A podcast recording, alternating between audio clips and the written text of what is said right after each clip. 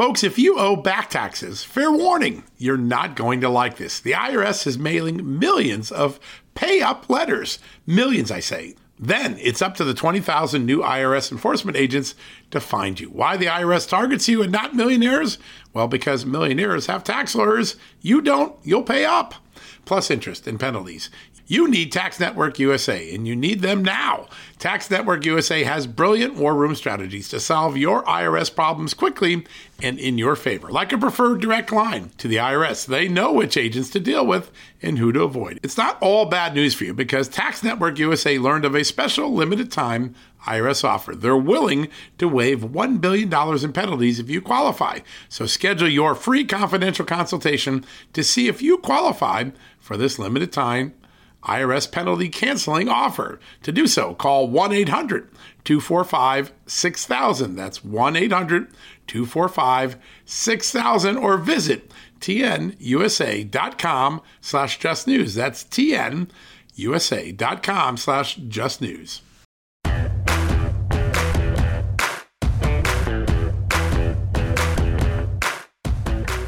Hello, America, and welcome to a new edition of John Solomon Reports, the podcast from Just the News, where today, some breaking news up on Capitol Hill. Senate Republicans uh, were able to block the bipartisan commission that Democrats wanted to create to investigate the riots of January 6th. Uh, so there will not be a bipartisan commission, at least not now, uh, to investigate that tragedy. Uh, but some breaking news there. You can get all the details, of course, on justthenews.com. Now, today we're gonna do something fun. I don't I don't have a monologue for you. I really want to cue up my first guest. We are so lucky. We've seen him on TV for decades. Um, but as a reporter, you know, I have a handful of people I call um, and use as a reporter, as a journalist, as bellwethers, people who can tell you where the liberal movement is stands, where the um, independent movement in politics stands, where the Republicans and conservatives stand. And for the last five or six years, I have been following this guy. Yes, he's a Hollywood star. Uh, he was the original host. I bet you don't know this. He was the original host of Wheel of Fortune before Pat Sajak and hosted some of the most iconic game shows in American history, had a role in movies. He's a great thinker, he's got a podcast. But for me, uh, he's among six or seven people that I monitor on Twitter all the time to get a sense of what conservatives are thinking. Now, I've got folks on the left that I monitor. You know, John Podesta, uh, former Clinton chief of staff, Hillary Clinton chairman. You want you monitor his social media and his comments because he's a good representative as a journalist. You really understand where the left is going. And there are members of Congress on both sides. I do that too. But for the last five or six years, I've been following Chuck Woolery. I probably never told him this. I'm going to tell him today. But I have followed him as a bellwether because I think he has a way of summarizing and accentuating where conservative thought, conservative ideas, conservative politics are about to go. That's what a bellwether does. They're like a crystal ball. And for some reason, Chuck has this extraordinary prescience to uh, to know where a story is going, where conservative thought is going. And for instance, a few m- months ago, he was already on the critical race theory and the uh, stuff going on in our schools. That's become a big issue now on the China virus, uh, the uh, the virus that came potentially the possibility came out of the Wuhan Institute of Virology. He was somebody talking about that. He's really had a radar that, as a journalist, you know, when you follow the right people, you can get ahead of where politics is going. And I've been blessed over the years to just follow his social media and, and, and consider him among a group of people that I help me understand where I think conservative politics is. Some are in Hollywood, some are in Washington, some are in business that I follow. Uh, likewise, some are, uh, you know, on all sides. I follow liberals, I follow conservatives, I follow independents. That's what you got to do as a journalist to get a 360 view so that we can come and try to inform you honestly at Just the News. And so today, without further ado, you're going to get a very special treat right after the commercial break. Chuck Woolery is joining us. Yes, Chuck Woolery, the, the man we welcomed into our living room for decades.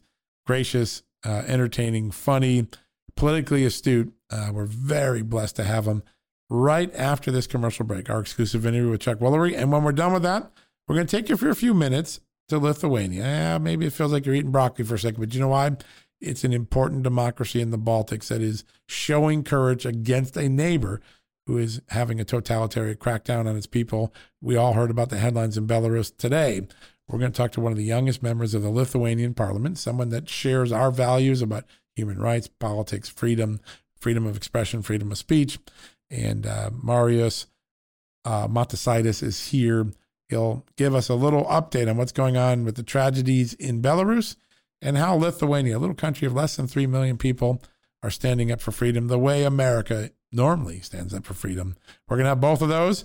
First, the commercial break, then to our good friend Chuck Woolery right after this.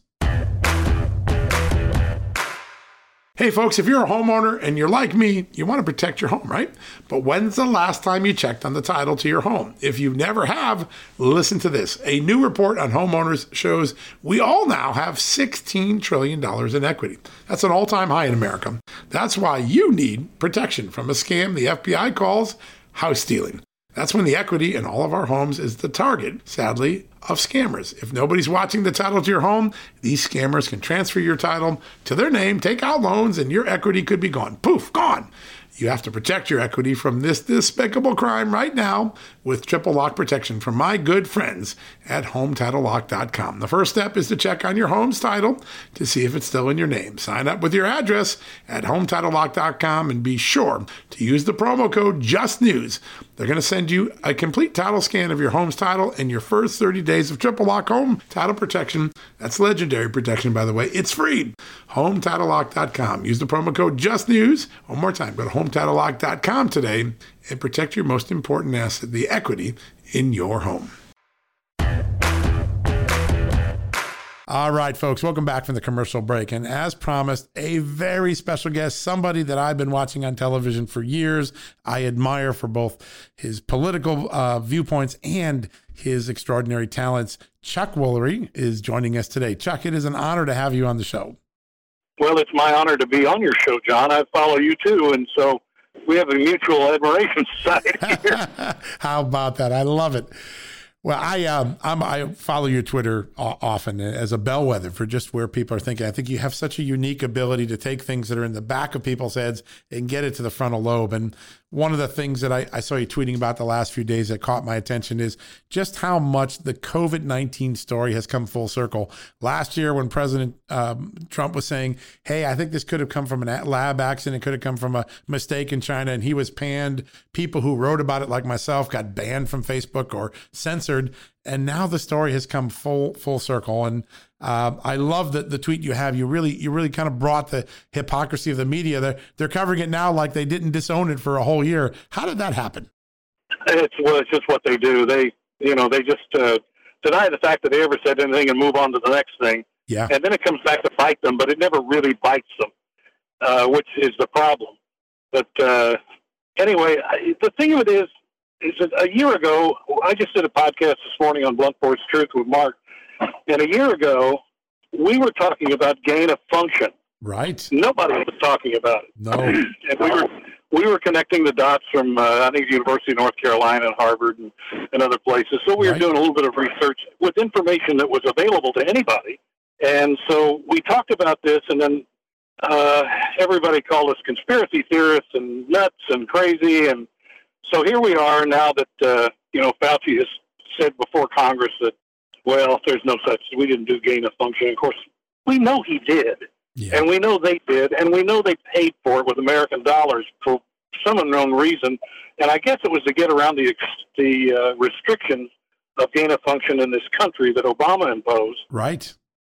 And so that's all I can, you know, deduct from what's going on. And so they figured, well, they'll go and fund China and let them do it, which I find is totally insane and on top of that, does China really need our money to do gain of function exactly. research? I mean, they're doing really? well on their own. uh, thank you. It's like it's like saying to Amazon, "We're going to give you a three thousand dollar bonus for just showing up today." I mean, it's crazy. It is. So uh, anyway, we talked about that, and and we I finally figured out that Dr. Fauci has really put himself into a to a box that he's not going to be able to get out of. That's a great point. I don't think he's going to the funny thing about it is when you when you get to Washington and you get to these experts and people who are responsible for the health of the nation, we have now found out that they're just not quite honest. They're very political, and they mislead a great deal, and they confuse you with mixed messages. And so I don't think he'll ever be resp- held responsible for anything that he's done. And quite frankly, what he's been a part of, and this may sound hyperbolic, but I don't mean it to be, what he's been a part of with perhaps no intention of being a part of is literally killing millions of people around the world. I mean, when you think about that happening and no one being held responsible for it, and no one having any curiosity at all within the Biden administration to get to the bottom of this and to completely, you know, go along with the China denial, I, it's perplexing and frustrating. It really is. Yeah, this is listen one of the most this is one of the most tragic world moments in the in, in a century. I mean, right, right up there with the world wars and everything. So many lives lost, and there's a, an un, you said it an unbelievable lack of curiosity to get to the bottom of it, which makes me wonder that maybe they know where the bottom is and they don't want to go there. Um, well, I think they probably do, yeah. but I think I don't think that most of the American people, and I, I don't mean to you know talk down to them or condescend in any way, but I just think they just don't understand how China has infiltrated every part of our government and our and our media, of Hollywood, of uh, corporations, and how how much power they have over all these people that they will literally deny their own country and support a Chinese communist line of thinking and it's and just repeat phrases that they say in order to be on their good side. I mean, even when it comes to Taiwan, here's this guy who's an actor who said something about Taiwan, and he immediately had to retract his statement. Yeah. I think he's been fast and furious, and uh, had to retract it and say, "I'm sorry, I mentioned Taiwan as being a country." Isn't that something? Yeah. Well, I mean, it is something. It shows you the power that they have. Yeah, no, there's there's no doubt. And academia is another place where they embedded so many of their oh. academics. Oh and uh, yep. unraveling of that towards the end of the Trump administration, the Barr Justice Department was starting to prosecute a lot of these academics who were taking illegal money from China, not disclosing it. But uh, I don't think we've unraveled even a part of that onion yet. There's so many more peels and layers to go do you think as we we we uh, learn more from this and the story is clearly evolving i think a lot of people are going to look back at that famous moment between rand paul and dr fauci where he pinned him down and said you're telling me oh, yeah. you, you, didn't pay for any gain of function research that that, that moment's going to come back uh, and and give us some uh, new relevance in the near future but do you think as we look step back from this that the uh, the American people look at the public health system, which we we take a lot of pride in, right? We love our doctors, we love our nurses, but it looks like a public health system that we gave tens of billions of dollars to really had no strategy, no execution capability when the first pandemic came along. Do you think there's a moment inflection uh, as we get further away from the crisis of COVID and we go back and say we got to fix this? We got to we have a broken bureaucracy. Well, our you know our bureaucracy has been broken for a long, long time. It's yeah. just that none of us knew that even the the health of our country was you know, run by a broken bureaucracy, which obviously we know now, yeah. and it's very disappointing. It's very disheartening. But then you get the connection to the World Health Organization, which is incredibly corrupt. Uh, and now we got to depend on them to do research and find out where it came from and China and all this kind of thing. You know the thing, John, that really that is very disturbing. What's that? And there's just no reason in Washington at all. It, it's just gone. Is when if Donald Trump was for it, or if he said he thought about something that could very well be, and he's one of these guys who's an entrepreneur that uh, my dad used to say this. He said, "You know, son, I'm going to tell you something. There are guys in the world who are very successful entrepreneurs, and the secret is they can see around corners." He said, "Guys like Carnegie and Rockefeller and people like he said they they just literally see around corners. They see what nobody else sees." Yep. And he said that's why they got so far ahead of everybody else is just a gift. It's like a fighter pilot. That one fighter pilot that can see the plane that's coming at him, and nobody else can see because he's got this incredible eyesight. Right. So Donald Trump was, I believe, one of those guys. Without sounding like I'm, you know, just an accolade. Yeah. But uh, he was one of those guys who kind of saw around corners, and no matter what he said, the left was so opposed to it. And quite frankly, the elitist right was very opposed to him as well. And so he got both barrels shot at him all the time. And they would denounce anything he said. And then we find out later on, in so many cases, he was absolutely right. Yeah, absolutely. But, you know, there's no way to there's no way to repair it. It's like you know ruining someone's reputation. How do you go back and repair it once you've ruined it? Yeah, it was literally if he said blue, they said no, it's uh, yeah. white. If he said green, it's yellow. It just and and and Fauci was never that supportive of it either. No, he. I wasn't. mean, it was obvious. You know, it's funny, John. When uh, when Fauci first came on the scene, I didn't really know he was involved in HIV. I didn't know who he was. Right. He kind of came out the first time on stage, and I remember tweeting out, you know, there's something about this guy that just doesn't ring true, and I can't really put my finger on it. Just an instinct. So I'm not yeah. going to go any further. But it just, it was, you know, just a sixth sense that I yeah. figured that someone right. Well, you certainly got that one right. It's funny when earlier in my career, when I worked for the Associated Press, I did a whole series of stories on ethical lapses on his watch, including the use of foster children in New York to tra- uh, treat test AIDS drugs on, and you know got a lot of attention at the time. And then he managed, uh, despite all the controversy and the high profile concerns, he managed to survive that. And then 20 years later, there he is back in the limelight running a pandemic strategy that, that you cannot kill a bureaucrat. You can't kill them. it's true. It's They're true. impervious to everything. They are. They're the, they're the new Teflon. There's no doubt about it. The uh, and but in this one, it came with consequences. And I think you know, I look back at suppose that people took the president seriously when when he had that intuition, and he probably had some intelligence too, because you know he gets the Right. best CIA briefing. We But he is the president. He should know. he yeah. should. He should absolutely, and they probably did. We could have gone to China and said, "Listen, accident or no accident, you know what the virus looks like. Help us out. Let's get a head start on it." All of that pushback prevented us from having a constructive opportunity to fight the pandemic, and it comes at the cost of lives. And uh, I've seen you say that on Twitter, and I think it's so important to remind people these bureaucrats' decisions, these uh, uh, 180 degree reversals that we've seen, uh, they come with the cost of human life, and I I think that's the part we haven't fully grappled with. Happened this time for sure. It really did. Yeah, And I'm not sure that anyone will ever be held accountable for it. I really don't. no. They may be slapped on the wrist, but I don't think their jobs will be lost or they'll retire and just fade into the woodwork. And- pension. Yep. But I mean, good, good Lord, think about it. Think about the millions of people who suffered and died with this around the world, and and it also promotes a conspiracy which a lot of people will talk about, and of course it's easily debunked because we don't know it for sure. Right. But it looks so obvious when Wuhan was closed down. The Chinese knew that these people were in bad shape, and they knew they were dying, Right. and wouldn't let them travel to anywhere in, in China. Not anywhere. They couldn't go to Beijing, Shanghai. I don't care. They were not allowed to get out of the city, but they could fly around the world. Unreal. I mean, explain that. Yep. As long as they didn't go to somewhere else in China, they could go anywhere in the world and spread the virus. It's just crazy. And it's, There's only one explanation for that. It's not a good one. yeah, no, it's not. And and uh, and again, uh, you think back at the time when the president uh, closed the borders and it was all, oh, you're a xenophobe, you're doing. But that was Yeah. a, a momentous decision that bought the United States a lot of time, I think, to to try to stay ahead of this horrible disease. Really, really remarkable. Well, when he closed down China, flights from China, they he was just pillared. Yep, You he know, was. xenophobe, and, and uh, you know, you know, it was right. It was the right thing to do. Uh, The poor guy.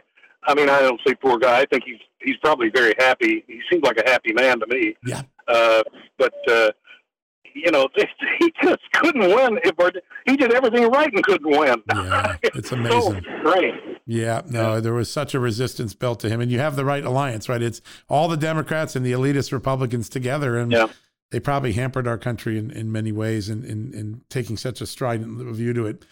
I want to go back. So to you asked me where where I thought this thing was going. yes, where do you think Yeah. it is going? And I, I think that's a very important question that I can't literally answer.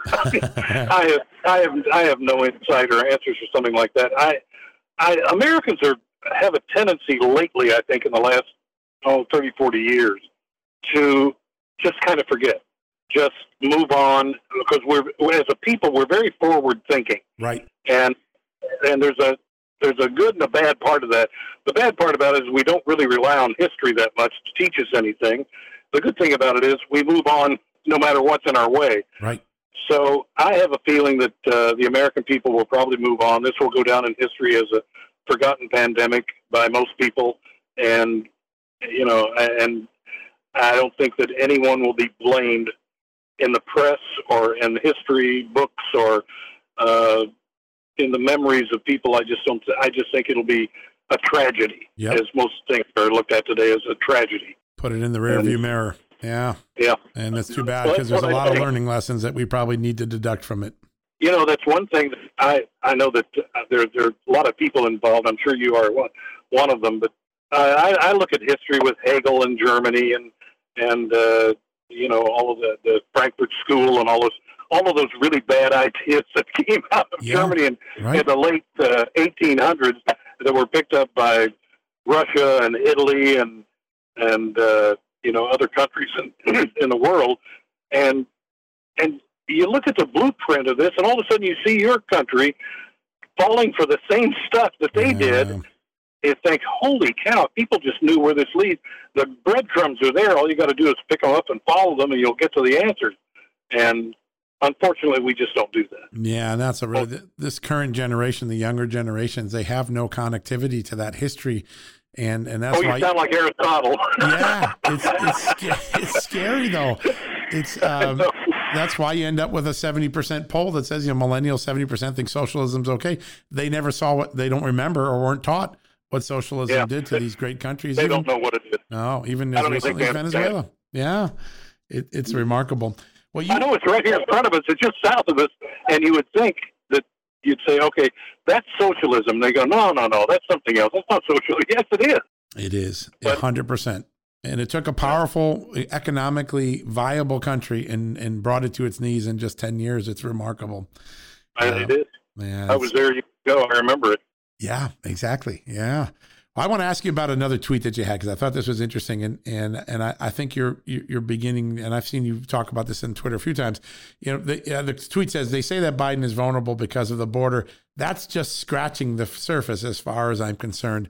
I think you're. I think that this love honeymoon that was with Biden has been very short lived. People are starting to look at it from the, the pump prices where you're paying more gas to all the things going on. What do you think happens with the Biden presidency? Well, I think it's what happens with the Jimmy Carter presidency and uh, and people who think like they think and have the wrong solutions for the right problems. And you know, his economic solutions are just awful. You talk about tax, taxes and and uh, corporate taxes and all this kind of thing. It all sounds good on paper. Uh, I, I agree with loopholes on Amazon, people like that who have so many billions of dollars they're able to avoid taxes. That uh, right. you know, that's not fair. But uh, there are ways to do that. I just don't think they want to do that because these are people who contribute to them. Because there's been a there's been an interesting reversal that people will talk about, but I'm not so sure they understand the depth of it and the significance of it. I remember back when Rockefeller Republicans were the rich guys, and all the Republicans were called country club Republicans right. and all that. Of uh, course. And that's how we referred to all of these Republicans that they were just rich and they didn't they were out of touch and they didn't know anything. Well, that's completely reversed. It is now. We have all of these these extremely wealthy people who are on the side of Democrats, and they're now the country club limo guys, and no one really has paid attention to that giant switch and so it's it's just interesting to me watch the economic policies of the Biden administration, how they're handing them down, spending like I think Trump spent too much. I really did. Uh, I think that most Republicans spent too. I think George Bush spent too much right on great things, but there's he just can't seem to rein in these bureaucracies. Everybody talks about spending and taxing. No one talks about cutting. Yeah, and should really have a a group of people within Congress that have a strong voice that talk about reducing the size of government instead of increasing it. And uh, of course, when you get Democrats into office, their whole purpose is to uh, increase the size Spend of government. Away. Yeah. Every answer government.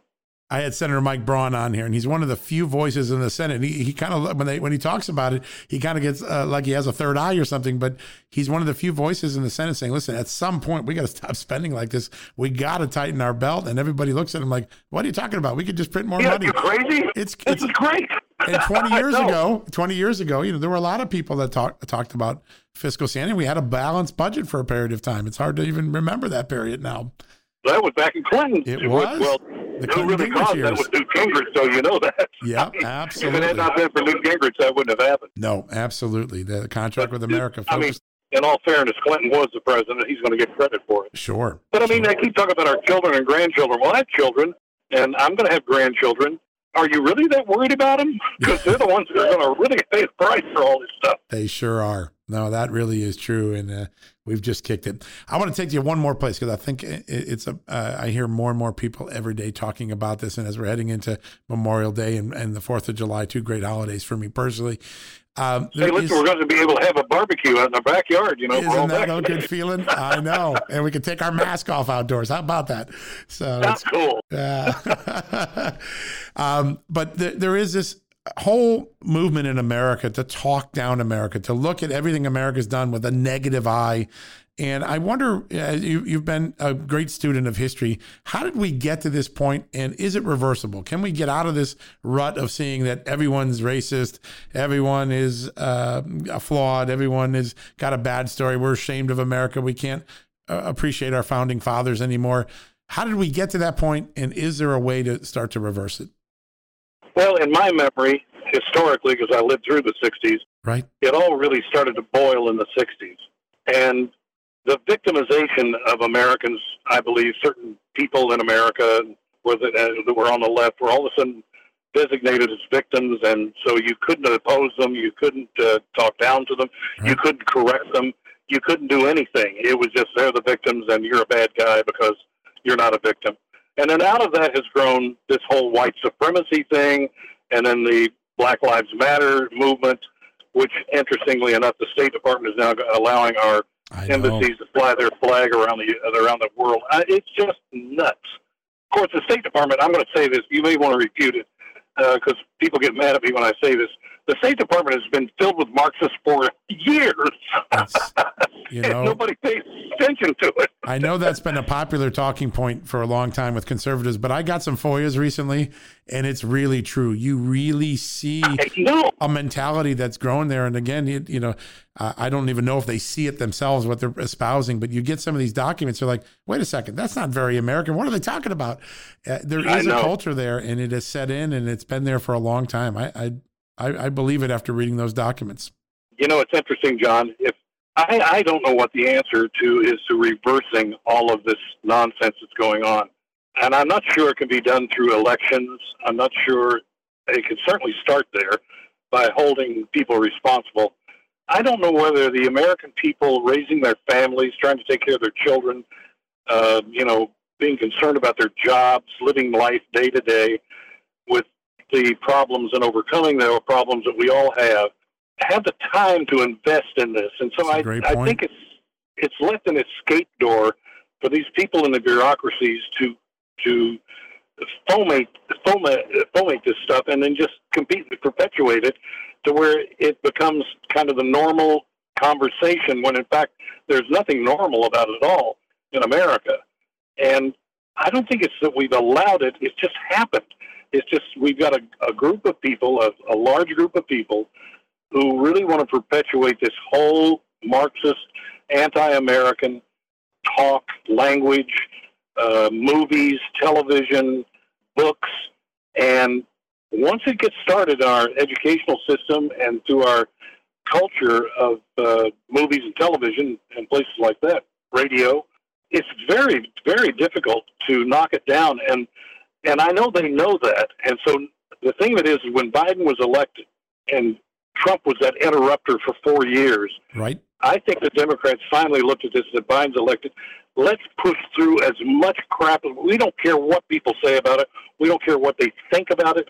Let's just push it through anyway. If we have to get rid of the filibuster, fine. If we have to pack the court, fine. If, whatever it takes, we're going to get this stuff done as much as we can because in 2022 we may lose it all. Yeah the reverb, and I think that that's starting to sign up. You mentioned the Jimmy Carter phenomenon. It feels a lot like it's 1979 in the White House and 1993 in Congress, and you know that brought us to Gingrich Revolution '94 and the Reagan Revolution of '80. It seems like there's a perfect storm brewing for the Democrats to really get uh, a, a whooping. And I think that the, you're right. This next six, eight months may be the most instrumental time they have to get well, they're really attacking through. Republicans and Trump daily, yep. so you know that they're worried. Yeah, 100%. Uh, I wanted, I wanted to tell you this because when I was uh, back in the 70s, I was on my mother's back porch in Kentucky, and I was talking about Jimmy Carter, and I, I was not, not that happy with him. And, right. And I was, and my mother looked at me and she said, "Well, you know, he really loves his mother." Thought, Holy cow! This is like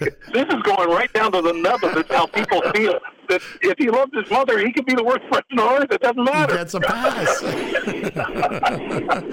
that is very funny. Oh my gosh, that's great. Well, uh, we all should love our mothers for sure, but that still allows Absolutely. us to be discerning politicians, and uh, and uh, we have a lot of discerning to do. Chuck, I can't thank you enough for the time you spent. I know how busy you are, but we're we're just so grateful. We we enjoy your conversations on social media, and uh, you you really know how to speak the truth to the American public. We're really grateful for that. You know, John, I can't tell you how how thankful I am for you and how incredibly surprised that you follow my Twitter feed because then you know how, how grammatically correct, incorrect and how bad a speller I am. well, you let that go by the way just to get to the content of it. So I really appreciate that. It's the power and of the content for sure. There's no doubt. And so it makes me feel a lot better. So I really well, appreciate it. Thank you, John. Same here, sir. You have a great Memorial Day weekend. All right, buddy. God bless you. You too. Get Bye bye. God bless. All right, folks. How about that? Chuck Woolery, what an incredible opportunity. We're going to go to a quick commercial break. Be right back. All right, folks, as we draw near to another critical election, it's not only about casting your vote, it's about elevating your voice, making your voice be heard.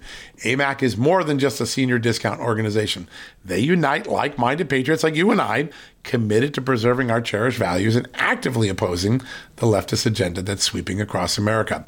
Just look at their recent victories. AMAC members helped to push forward an investigation into practices that inflate drug prices. They successfully defeated ranked choice voting in order to protect traditional voting methods, and they've also helped block a federal takeover of elections.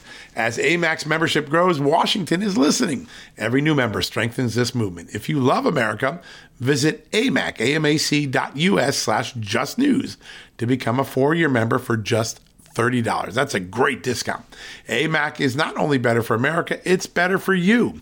Membership gives you access to the AMAC magazine, free Social Security and Medicare guidance, money saving discounts, trusted news, sweepstakes, and so much more. It's a community, not a service. Take advantage of our election year sale, four years for just $30 at AMAC. By joining over 2 million Americans, they can't ignore your voice in Washington anymore. Join now at amac, amac.us slash just news. That's amac.us forward slash just news. All right, folks, welcome back from the commercial break. And today, we're going to take you someplace special. I bet you when you woke up this morning, you weren't thinking, I'm going to be thinking about Lithuania today. But we need to be thinking about Lithuania. First, a great American ally.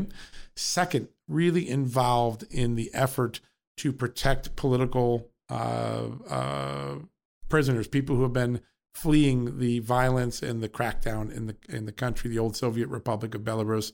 A really gracious neighbor, a, one dedicated to freedom and to uh, the safety of political uh, refugees. And so we're lucky enough to have today the youngest member of the Lithuanian parliament, a member of the Freedom Party. We all love the word freedom. His name is Marius Matjazaitis. And, um, sir, I'd like to welcome you to, to the show. Good afternoon. Thanks for inviting me. It's an honor to have you. And um, First off, I, I love when we, we have the pleasure of meeting someone from another country who also is so important to America. Tell us a little bit about how you came to be the youngest member of parliament. How did you get into politics?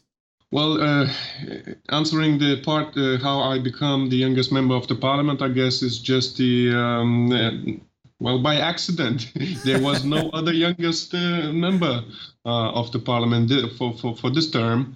Uh, I am 28 years old. Wow. Our uh, minimum term is 25. Right. So last term we had uh, M- MPs who started when they were 25, and also our uh, leader of our Freedom Party, Aušrinė Armonaitė, who's um, Minister of Economics and Innovation, she was 26 when she entered, um, well, last um, term.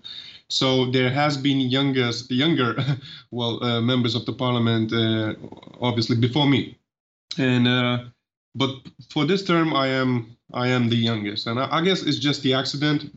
Uh, how I started my career in politics, well, it was also quite natural, I guess, because I was always into humanitarian sciences, social right. sciences, history, geography, literature and um, things like that. And I became an activist when I was uh, 15, 16 years old. Uh, member of some NGOs like youth organizations. Uh, so we we were active, uh, expressing our um, well political um, agendas. Let's call it like that. And uh, uh, after that, I, I went to study uh, political science and international relations to Scotland. I graduated in from the University of Aberdeen. Sure northeast of Scotland. So um, there I studied basically international politics uh, um, in a very international community with uh, lecturers from around the globe and uh, students from all over the Europe and the world. Um, so uh, the the field was very uh, cosmopolitan, international, and uh, it's not only theory but also this practical way to understand other cultures, other, uh, let's say, worlds, uh, the, the, mentality of uh, people from other states. And um, so, uh, yeah, so after studies, one year later, I came back to Lithuania. I was a, a manager in the office. Uh, my career started uh, after graduation started like that, and um, gradually I became an activist in a group uh, that decided to establish a party. Uh, we needed two, 2,000 uh, signatures and uh, a proper campaign to establish a party legally. Uh, I, I, was there from the very beginning, 2000, uh, January 2019. Right. And um, so I went through all those stages of of the creation of our relatively new liberal party in Lithuania became, uh, well, a, branch uh, a chair, um, deputy chair of uh, our um, Kaunas branch. That's the second biggest city in Lithuania. Right. And uh, eventually, uh, somebody offered me to run for the elections in the parliament. And uh, um, well, there was a lot of work, and finally, I was elected. so, long How story short, that and uh, now deeply engaged in in the business of democracy and governance. That's really exciting. Uh, and so you helped form the Freedom Party. Is that correct? Oh, uh, yes. Wow. What a really cool thing to be able to do. Create your own political party, then run for office and, and be able to give back to your to your country. The um, Belarus is not a country that we maybe talk about all the time in the United States, but it is one that our government and our intelligence communities have been watching for quite some time. There's a very totalitarian regime there, and there are these political refugees who have fled uh, the totalitarianism and they've come to Lithuania, and Lithuania has given them safe passage and security. Uh, and this past week, in the last week, we did have a little bit of news about Belarus, even in the American media, because the leader of the country forced a plane down uh, in an effort to uh, get a dissident journalist uh, arrested or apprehended.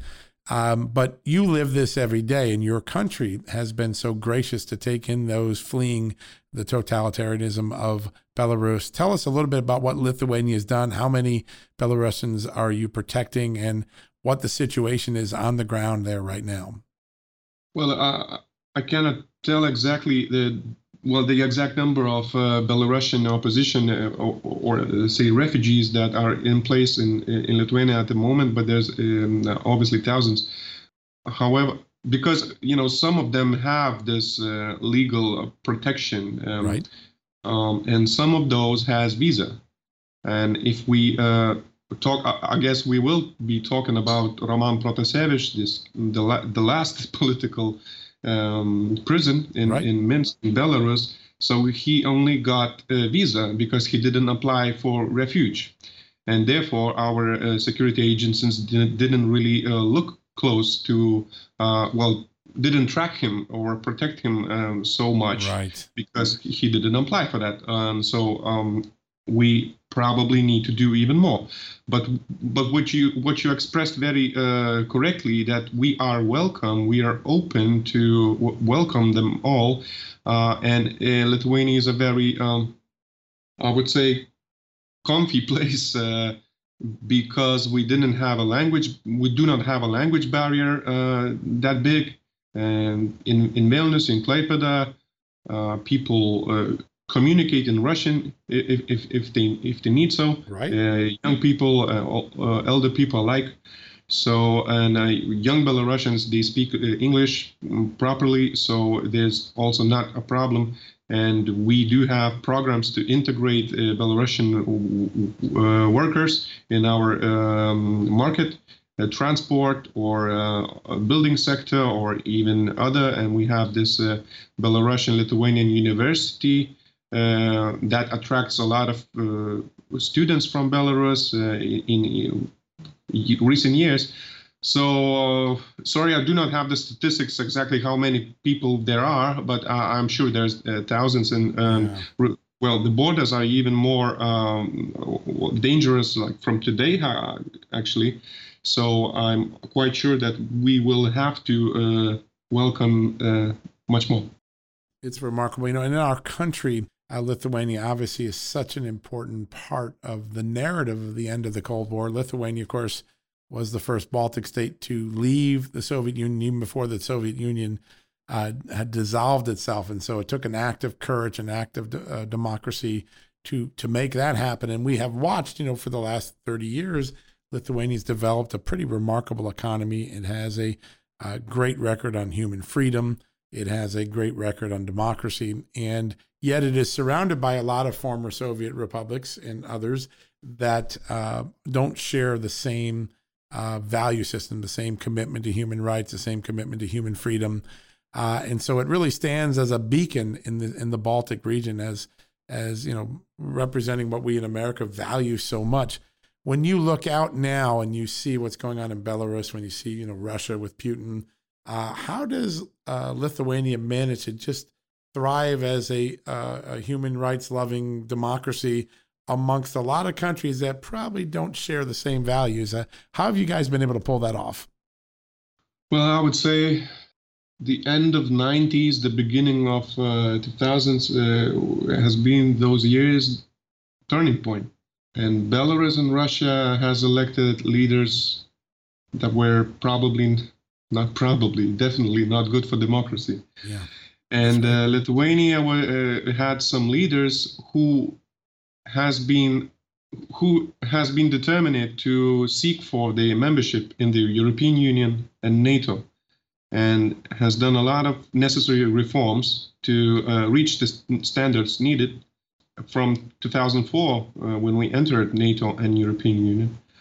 Uh, we, we, we still uh, we still strive uh, for better, like uh, every year, every month, every day. Um, um, of course, we have all, kinds of debates and, and downfalls, as uh, any political system, I would say, any democracy, of course, as well. Of course. Uh, even Western democracies, the uh, uh, you know, there's some setbacks. Even the in in the U.S., I, I would say there has been recently. When now we uh, really value uh, new um, President Biden actually. Um, and his leadership and, and his vision of democracy first. Uh, this is uh, this is what uh, really warms our heart, and we share the same vision: democracy first. And so when we talk about well, helping Eastern Partnership countries like Belarus, Ukraine, Moldova, right? Uh, Georgia and in Caucasus, uh, um, Armenia, Azerbaijan. Um, so we really do lots of uh, well diplomatic steps, economic steps, and even um, um, even even some steps with NATO uh, in Ukraine. Right. Uh, to really um, well show them that it is possible to be a success story that Baltic countries are uh, at the moment. Uh, just as you say that Lithuania is uh, valuing uh, human rights and and and um, and um, has this uh, really proper standard of democracy um, in the European um, standard. right. Yeah. Yeah. Absolutely. No, it is, and and I, I know presidents, Republican and Democratic alike, have always held up Lithuania here in the United States as an example of a country that really made a tremendous uh, evolution from departing the Soviet Union and in becoming you know a beacon of freedom in a, in a region that doesn't have a lot of freedom in a lot of places. You look around, there's a lot of countries there. How concerned are not only Lithuanians but all the Baltic states about what uh, President Lukashenko in um, Belarus has been doing? I mean, how bad is the situation in Belarus right now? Well, it is extremely bad because, uh, well, since August, uh, people know that elections has presidential elections has been stolen from the people, right, right. Uh, of, of, Belarus, and we um, we protect this uh, rightfully elected um, president uh, Svetlana Tsikhanovskaya. Right. And um, she's a refugee in your com- uh, country, correct? Right. Yes. And well, from then in in Belarus, there's uh, 430 political prisoners. Wow. So you, the, these people are not criminals. Right. Uh, these are the people, or journalists, students, uh, members of different kinds of associations that uh, has been uh, peacefully showing their um, political um, will. Uh, asking for free and fair elections, but instead they were beaten and put into prison. Oh, there is oh, it's it, the situation is so bad that if you go to a shop right now with uh, a wrong type of colors on, on your w- clothes, uh, I mean, uh, you could be uh, also beaten. And uh, wow. there's also um, stories of murder. Um, mm.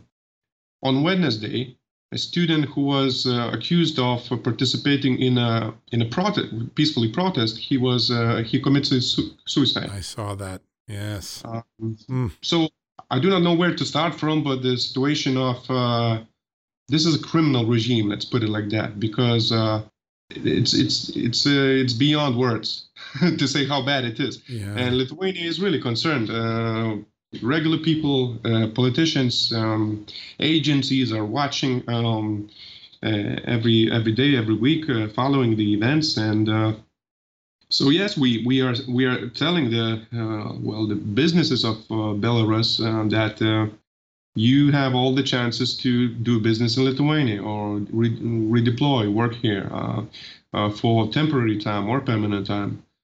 until it fixes, because it has to fix.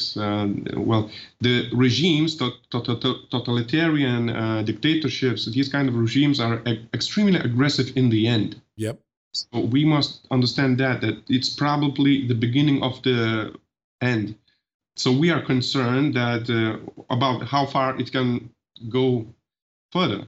Sure. Uh, that's our main concern, but yeah. it, it, has gone far um, already. so that's my interpretation. Well, we have a lot of world history to show that when a regime is is hanging on for dear life, what sort of brutality you can see. We saw it in Syria. We've seen it in so many places. But the, the Belarusians who've been able to get to your country are so blessed to have the protection of Lithuania, to have the um, the human rights acknowledgement that um, is there. Now we're we're many miles away. Obviously, we've always stood with Lithuania through, uh, through all everything going all the way back to World War II. But what can Americans here do? You know, everyday Americans. What can our government do to assist those trying to topple the regime in Belarus and to uh, protect those who have been persecuted by this totalitarian regime? In my opinion, uh, the United States is doing already um, a lot, and uh, we should just keep up with that, um, expressing their support for Lithuanian position and yep. Lithuanian expressed position because we, we are closer, as you just mentioned. We probably know some uh, things from our intelligence agencies and our, our in, intuition as well because we we are from the same uh, block of countries that uh, uh, quit uh, the Soviet Union. And uh, by by the fact Belarus is still is still under well the satellite country of uh, Russian regime Kremlin regime let's call it like that. So under the United States obviously we, we share the information. We, we do that already. We always ask American um, officers, um, high-ranking officers, to um, to be in our alliance when we are in a very uh, high high high class uh, conferences. Right. Uh, G7, you know, um, all kinds of United Nations uh, talks uh, like uh, ICE. International Civil Aviation Organization has just finished um, the conference this morning, and uh, the United States and the United Kingdom, uh, together with um, Sweden and, and countries like that, has been uh, the, in the same voice of Lithuania, and this is uh, this is a lot already. Uh, so I, sure I, think we, we are doing a, a, very good work. We should continue. and uh, you know sharing information talking the what be the one voice you know we are um, so grateful for the example that lithuania has been since the downfall of the soviet republic. And when we look here in america uh, it's always a, a, country we talk about and say you know what? They got it right. They they practice uh, democracy human freedom. They they they walk the walk. They talk the talk. And uh, in this difficult situation with belarus right now i think we're very blessed to to see uh, how you guys are, are are standing firm and protecting people who otherwise would be persecuted. It is a, a great example. And of course, this weekend in America, we celebrate Memorial Day, where we honor those who fought for freedom in the past and gave their life uh, in in uh, the name of freedom. And and today we see a pretty remarkable example of of you, sir, and, and your great country stepping up and helping those who are being persecuted for uh, being political refugees, and it's a remarkable thing. So, thank you for educating us. It's an important thing, and we wish you luck in Lithuania as you um, as you fight this totalitarian government to your to your neighbors' uh, right. Thank you, sir. it was a pleasure to be invited. Yeah, thank you for for making us smarter. We really appreciate it. All right, folks, we're going to go to a quick commercial break. When we come back, we're going to wrap things up for the holiday weekend. Be right back. You know what, folks? Stress may be why you can't lose weight. If you've got moderate to high stress like I do, a doctor formulated weight loss supplement called Lean could be your solution. Chronic stress wreaks havoc on blood sugar, which can cause your body to store excess fat. Stress can also slow your metabolism, which fuels weight gain. And you know all about stress eating and sugar cravings, right? Now, the good news the studied ingredients in lean have been shown to help maintain healthy blood sugar levels, help optimize metabolism, and keep your appetite under control. Now, if your life is a bit stressful like mine and you want to lose weight, add lean to your healthy diet and exercise lifestyle. Now get 15% off and free shipping at takelean.com. That's take L-E-A-N.com and enter the promo code JustNews15. That's the promo code JustNews15 at takelean.com. One more time, takelean, L-E-A-N.com. Statements have not been evaluated by the Food and Drug Administration. This product is not intended to diagnose, treat, cure, or prevent any disease, and it's not a substitute or alternative for care from a healthcare provider. All right, folks, welcome back from the commercial break. What a day. Huh? We started with some 1776 patriotism, an opportunity to remember all that is going on in the world in our schools. And we ended it uh, with a, a, remarkable conversation of democracy in action in a little Soviet, former Soviet republic called Lithuania. We all know where it is uh, in the Baltics. Uh, their uh, courage in standing up to its neighbor Belarus and protecting political prisoners and political refugees who have fled the violence and the crackdown and the totalitarianism that has occurred in Belarus. We saw the jet force down, uh, but the NP, the member of parliament, uh, Marius Matosaitis, really helped us understand what's going on. It, you know, sometimes we live in our own worlds, we're so busy, we don't realize some of the uh, threats to freedom. We've talked a lot about Hong Kong and what China is doing all across the world, but particularly in Hong Kong. Uh, Belarus is another one of those places, obviously not as big and powerful as China, but certainly in the sphere of Russia and Vladimir Putin and what it is doing to its own people, to those who oppose the president, who just want democracy and freedom like we enjoy on this great country's soil. While they've been persecuted, and this little tiny country, I think it's less than 3 million people, Lithuania, has stood up and said, We will protect these dissidents. We will not allow them to be killed or imprisoned just because they're arguing for freedom and democracy, election fairness, something all of us here in America should appreciate as we fight for our own election fairness, for our own election integrity, for our own freedoms in an era where some people want to restrain them, constrain them. The great country of Lithuania should be an inspiration. They're small but mighty in the fight for freedom and in the fight for human rights. That's pretty cool, pretty good. And they clearly take their example from the great United States of America. So glad to take you to Eastern Europe back to the Baltics just for a few minutes so that you could be a little aware of what's going on and uh, throw your support, your prayers to those being persecuted in Belarus and those in Lithuania fighting for their freedom and safety and protection. Pretty cool stuff. All right, it is time to go into my favorite weekend of the year, Memorial Day weekend. For all who have served, you have my heartfelt thanks to all who have given your lives, as I will this weekend and often do. We, when we walk by your headstones at these great military cemeteries of the world, we remember your sacrifice. You will never be forgotten. I know the listeners on this show, the members of my own family, my child, my son, my wife, my father who served during the Vietnam War, who served as a police chief after that, and my great uncles who fought in World War II, particularly my uncle Henry and my uncle Stanley. Uh, one was an infantryman of great valor, the other a uh, army medic of great valor. They're long since gone, but their sacrifice and the example that they gave my generation and the generations that followed them is never lost. It is held right here in my heart, in my mind, and we're going to pass it on to many generations ahead. To the brave, to the wounded, to those who have fallen, we honor you this weekend. We salute you and um, know that your sacrifice is forever, forever appreciated. God bless everyone. Have a great weekend. We're so lucky to be in this great country of America. All the craziness aside, you know what? We're still the best darn country the world ever created. All right. Have a great weekend. Barbecue some steaks, throw some shrimp on the thing. Hey, if it's raining, put some ExpressVPN on your computer system and protect your data. All those are friends of uh, this show, friends of Just the News brand. Pay them back, buy their services if you need them. Good steak, good seafood, good security, ExpressVPN, good HR for my friends at Bambee. Uh, if you're a small business with HR, great folks all around. If you got a moment, check them out this weekend. All right. God bless. God send. We'll be back on Memorial Day with a special tribute to the incredible fighting men and women of the United States Armed Forces. God bless. At Just the News, we break the stories others in the media ignore or are too afraid to tell. We did it on Russia collusion, Hunter Biden, and the security and intelligence failures that preceded January 6. Our stories have real impact and reach because we stick to the facts.